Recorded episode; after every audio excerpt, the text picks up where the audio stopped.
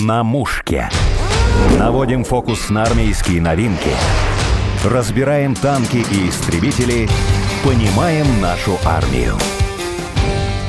В этом выпуске подкаста поговорим о Донбассе, наших солдатах, которые сейчас на передовой. Рядом со мной Андрей Афанасьев, ведущий телеканала «Спас», он недавно вернулся из Донецкой Народной Республики, куда ездил с гуманитарной миссией. Андрей, здравствуйте. Здравствуйте. здравствуйте. Это не первая ваша поездка? Не первая. Первая была в 2014 году. Я тогда еще работал в другом СМИ. И мы отправились на направление Новоазовск-Мариуполь тогда, в 2014 году, э, снимать сюжет про радиоактивные танки в украинских войсках. Та поездка, конечно, была, ну, как любая первая поездка в зону боевых действий, наверное, самая страшная, даже если она была не самая насыщенная. А потом с годами, с каждой новой поездкой уже воспринимаешь это как просто командировку. В этот раз вы в каких местах Донбасса побывали? Мы смогли побывать много где, потому что мы везли гуманитарную помощь помощь нашим военным, гражданским жителям, монастырям и храмам, собранную зрителями и сотрудниками телеканала «Спас». Был объявлен сбор а, нашим руководителем Борисом Корчевниковым, и мы собрали очень хорошую сумму, на которую закупили все, от бронежилетов и коптеров до медицины, а, маскирующих сеток и носков.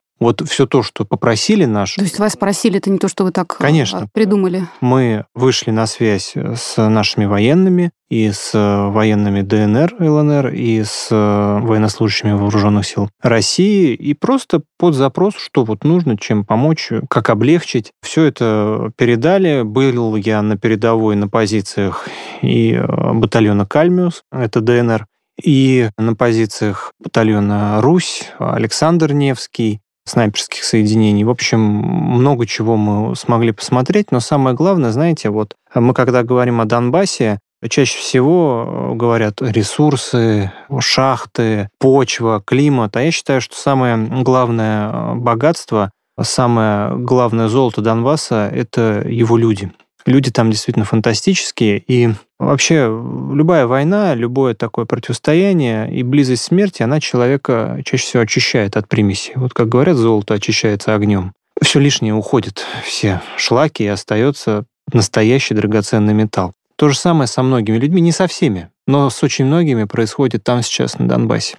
Мы когда были вот в окопах с этими простыми ребятами и мужиками, вчерашними водителями троллейбусов, слесарями, журналистами, врачами, кем угодно, то смотришь на них со стороны, и они как будто половина светятся. Там такой каждый второй святой, который не знает об этом. За счет того, что они находятся в таких условиях, и у них такое правильное, очень внутреннее духовное устроение и отношение ко всему тому, что происходит, эти люди приобретают какую-то особую, я бы сказал, благодать. Сами, может, того не зная. Вы стали делать ролики, публиковать у себя в соцсети о героях спецоперации. Да, у меня еще очень много материала отснято. Я продолжаю это делать, несмотря на то, что я вернулся за эту поездку, там, без малого неделя. Но снимать смогли а, столько, что хватит на несколько, наверное, фильмов. Просто потому, что каждый разговор с человеком, каждое упоминание чего-то, каждый эпизод — это какое-то отдельное впечатление, отдельный отпечаток, во всяком случае для меня.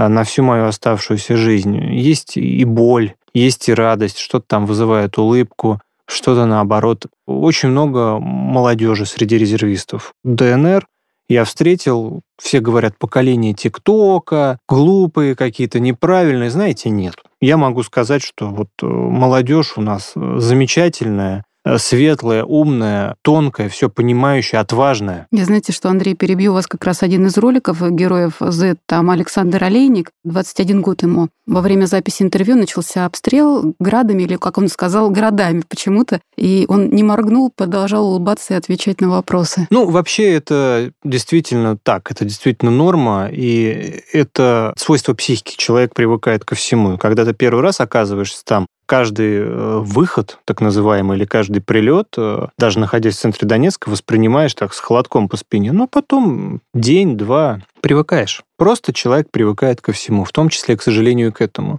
Дети там не пугаются больше этого. Играют. Играют в песочнице и слышат там, ну, это далеко, можно не идти, там, это несколько километров от нас прилетело. А вообще это, конечно, все очень страшно. Это очень страшно, но вблизи это менее страшно, чем на удалении. Это тоже свойство СМИ, свойство информационного века нашего. Донецк — это только огонь, слезы, мины, разрывающие снаряды, гибнущие люди, там это все есть. Но там есть и радость. Там люди влюбляются, э, Рожают. рожают детей, создают семьи, э, гуляют, покупают квартиры, покупают машины, ходят в кафе.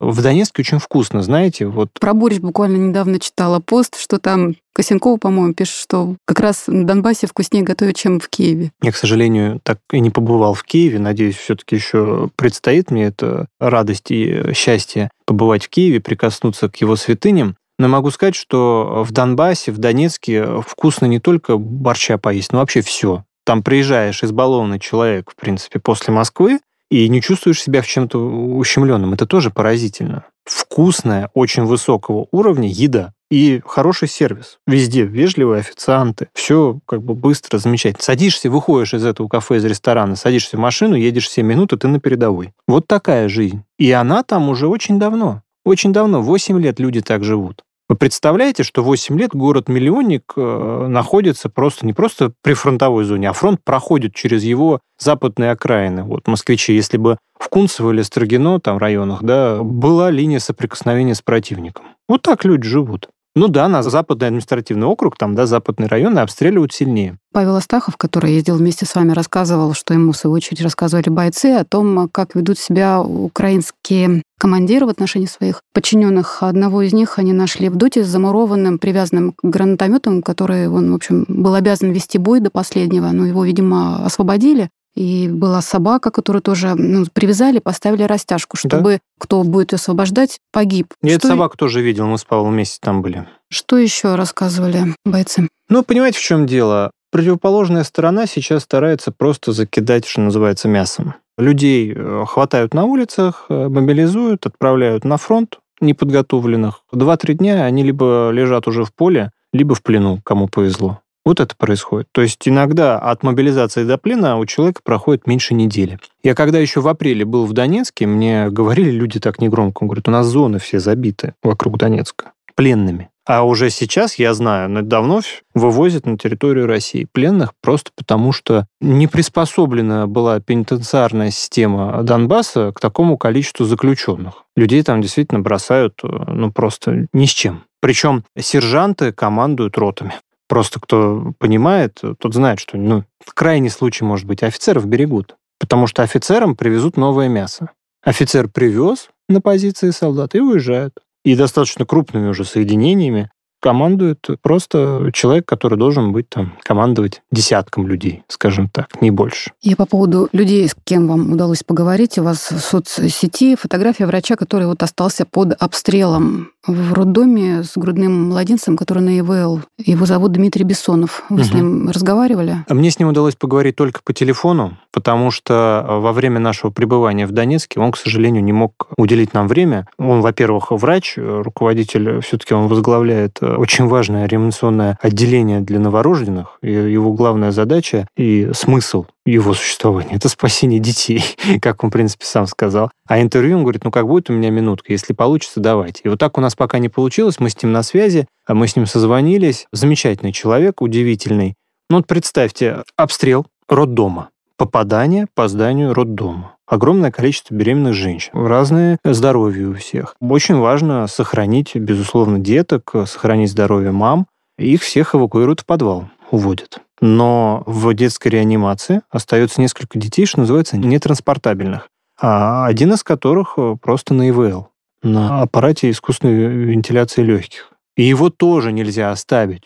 И вот этот врач вместе, заведующий отделением, вместе с, по-моему, с одним врачом и двумя медсестрами или одной медсестрой, сейчас не помню, они остаются под обстрелами с этим ребенком. Закрывая, видимо, его с собой. Во-первых, закрывая собой, потому что прилетели стекла, там все-таки было одно попадание, и стекла посыпались. Никто не пострадал, все живы. Но вот просто поставьте себя или там своего близкого на такое место. Вот обстрел. Не вот знаешь, как будешь бьет прямо, по- вот прям по вам бьют. И вы, в принципе, имеете возможность, э, как заведующим отделением, уйти и спуститься вниз в этот подвал, где безопасно. И, может быть, даже с ребенком-то, может, он и выживет, э, может, не обязательно ничего не произойдет, и все будет хорошо, шито-крыто. Но человек выбирает вот такой путь, вот я сейчас говорю, у меня мурашки да, по руке идут, выбирает такой путь и э, остается с ребенком.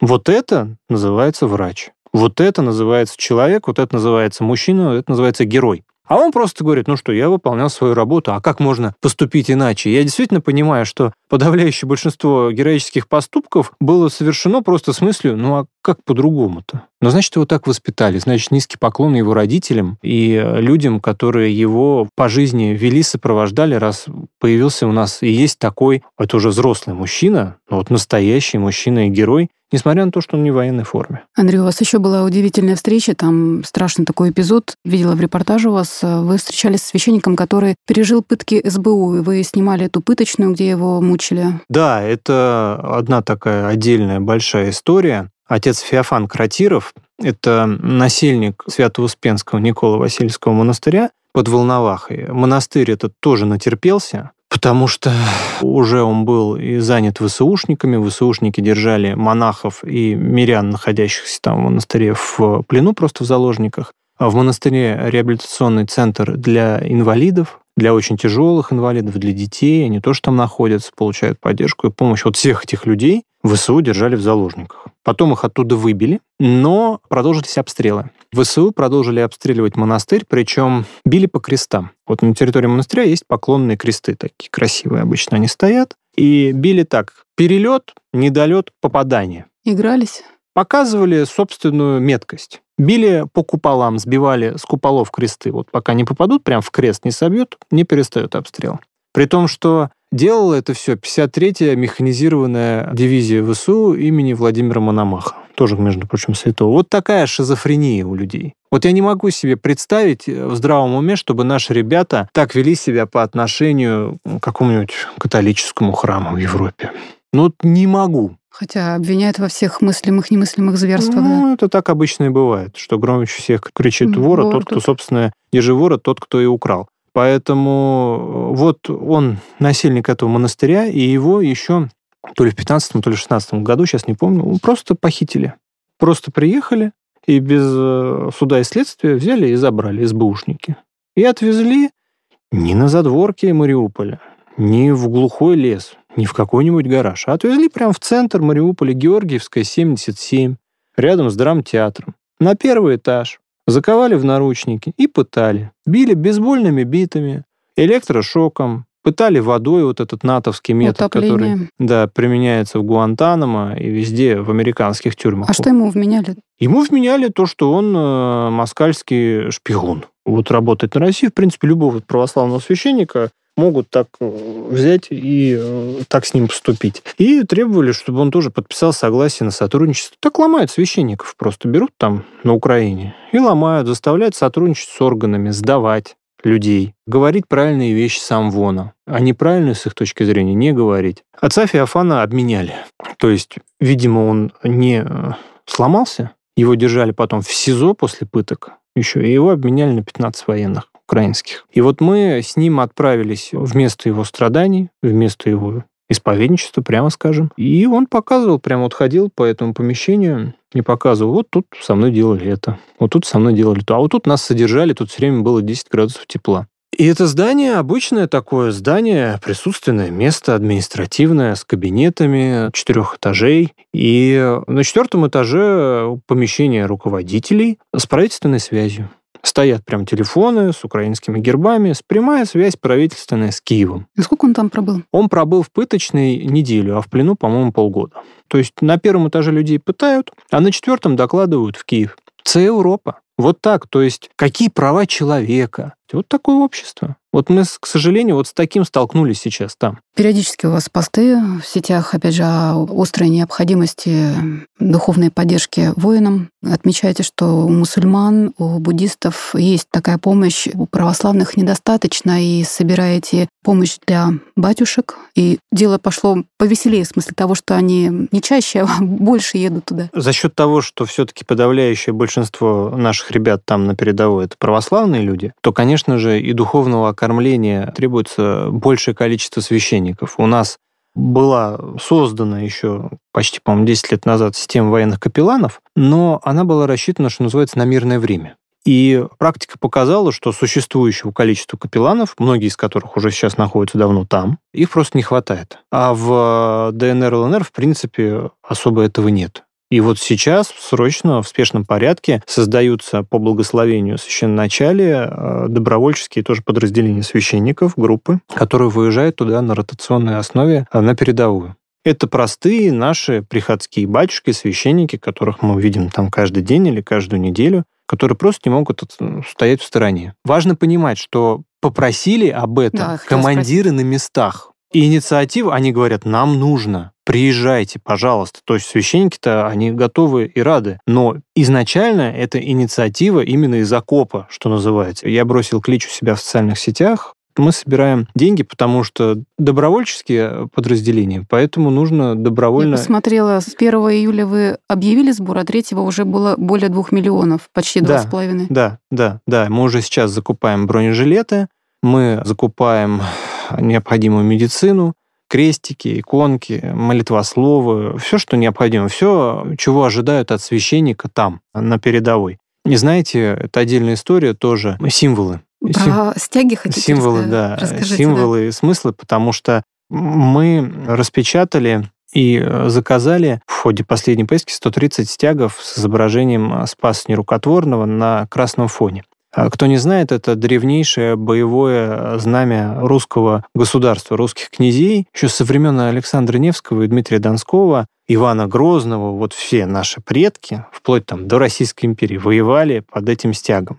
Поэтому вот у нас архетипически так на подсознании нашего народа красный стяг ассоциируется с конкретными событиями. Поэтому ничего удивительного, что на знаем победы тоже красного цвета. Это все оттуда идет. Изначально это был вот красный стяг со спасом нерукотворным, который еще называется «Спас Ярое Око». И мы просто напечатали а кому вообще идея-то пришла, что это нужно? Она родилась из воздуха. Я вот сейчас даже уже не могу сказать. Несколько человек, мы просто говорили о том, что это же отличный боевой символ, объединяющий всех. Это там, не про Советский Союз, не про Российскую империю. Это настолько вглубь, что это объединяет всех. Ну, кто в здравом уме будет критиковать русских князей с позиции социализма? Или там, наоборот, с позиции русского монархизма. Да нет, это вот наше общее изначально, это то, что может объединить. И это действительно так, потому что когда у нас ребята на передовой видели эти стяги, они говорят, дайте нам, сколько у вас есть, мы повесим на броню, на штаб, везде. И вот они теперь просто просят, говорят, присылайте нам еще, еще и еще. И сейчас вот я тоже у себя в телеграм-канале выкладываю фотографии, как просто они сами шлют и говорят, вот как здорово и красиво. Знаете, действительно очень красиво. Другой настрой, наверное, да, когда Конечно. у тебя на броне знамя такое. Конечно, это другой настрой, потому что,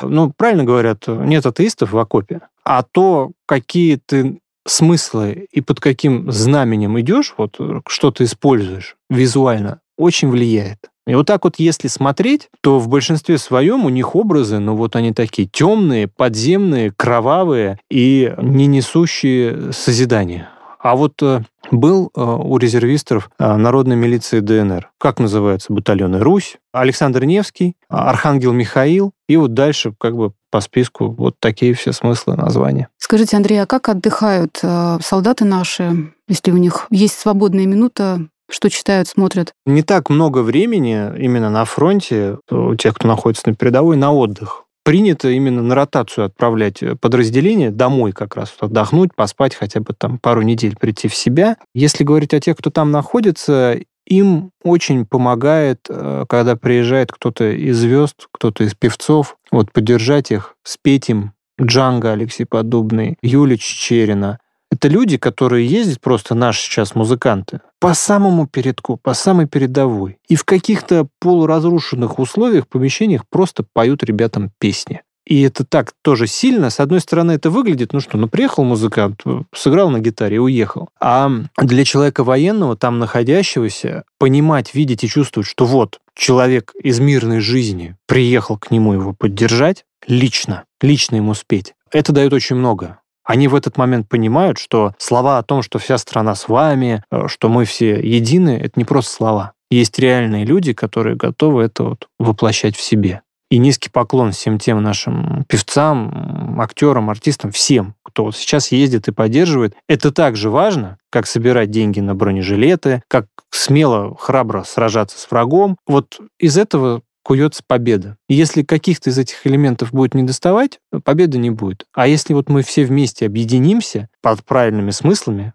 под стягом, да, что такое стяг? Это то, что стягивает воедино людей. Тогда, конечно, мы победим. Вы неоднократно поднимаете тему чиновников, которые периодически ставят палки в колеса в отношении спецоперации, можно сказать, даже ведут подрывную деятельность. И в Петербурге был сорван, да? В Ленинградской было области. Сорвано мероприятие, Пушкин. посвященное вот Мариуполю. Как вообще с этой ситуацией бороться? Насколько вообще хватит сил находить этих предателей, можно сказать? Не надо быть терпимым, толерантным козлу. Вот э, зло, как любое отклонение, любая болезнь развивается только когда падает иммунитет. Вот человек-носитель каких-то разрушительных или неправильных идей, он будет существовать только если люди вокруг него будут делать вид, что ничего не происходит. Что все нормально, что, ну, а что такое?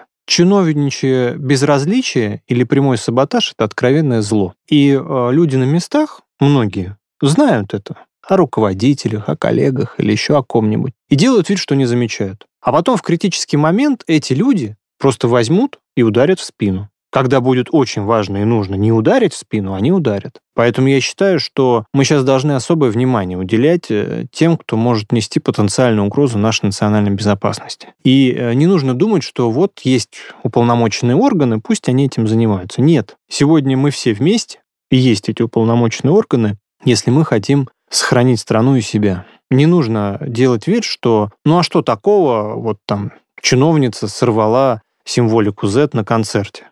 Нужно задать вопрос, а что это за чиновница? А почему она это сделала? А почему она считает, что награжденный государственными наградами из рук главы государства командир а, да, Моторола чего-то недостоин? Недостоин нашего внимания. Значит, он достоин внимания Владимира Путина, но недостоин внимания этой какой-то мелкой чиновницы из региона. Так надо тогда разобраться, а может, она просто профнепригодна? Может, она не соответствует требованиям к чиновнику? Надо проверить вообще, что это за человек. Может, у нее собственность за рубежом, и она поэтому так себя ведет. Вот проглядели. Взяли и проглядели. И проглядели чиновницу, у которой домик где-нибудь в потенциальной стране-агрессоре, в недружественной стране. И сейчас правительство, руководство этой страны, через какие-нибудь каналы ей говорят, хотите свой домик сохранить? Ну, значит, давайте, помогайте нам. А если не будете сотрудничать, мы ваш домик, ваши счета, а может быть и вашего ребенка, который по-прежнему там учится где-нибудь, конфискуем. Поэтому нужно внимательнее сейчас ко всем относиться. А вы следите за судьбой старшеклассника, который в Подмосковье в школе пришел в пятницу до футболки с символикой, его администрация школы заставила снять? Да, более того, мы способствовали возбуждению уголовного дела. Серьезно? Да, мы в своей программе об этом рассказали с моим коллегой Романом Антоновским.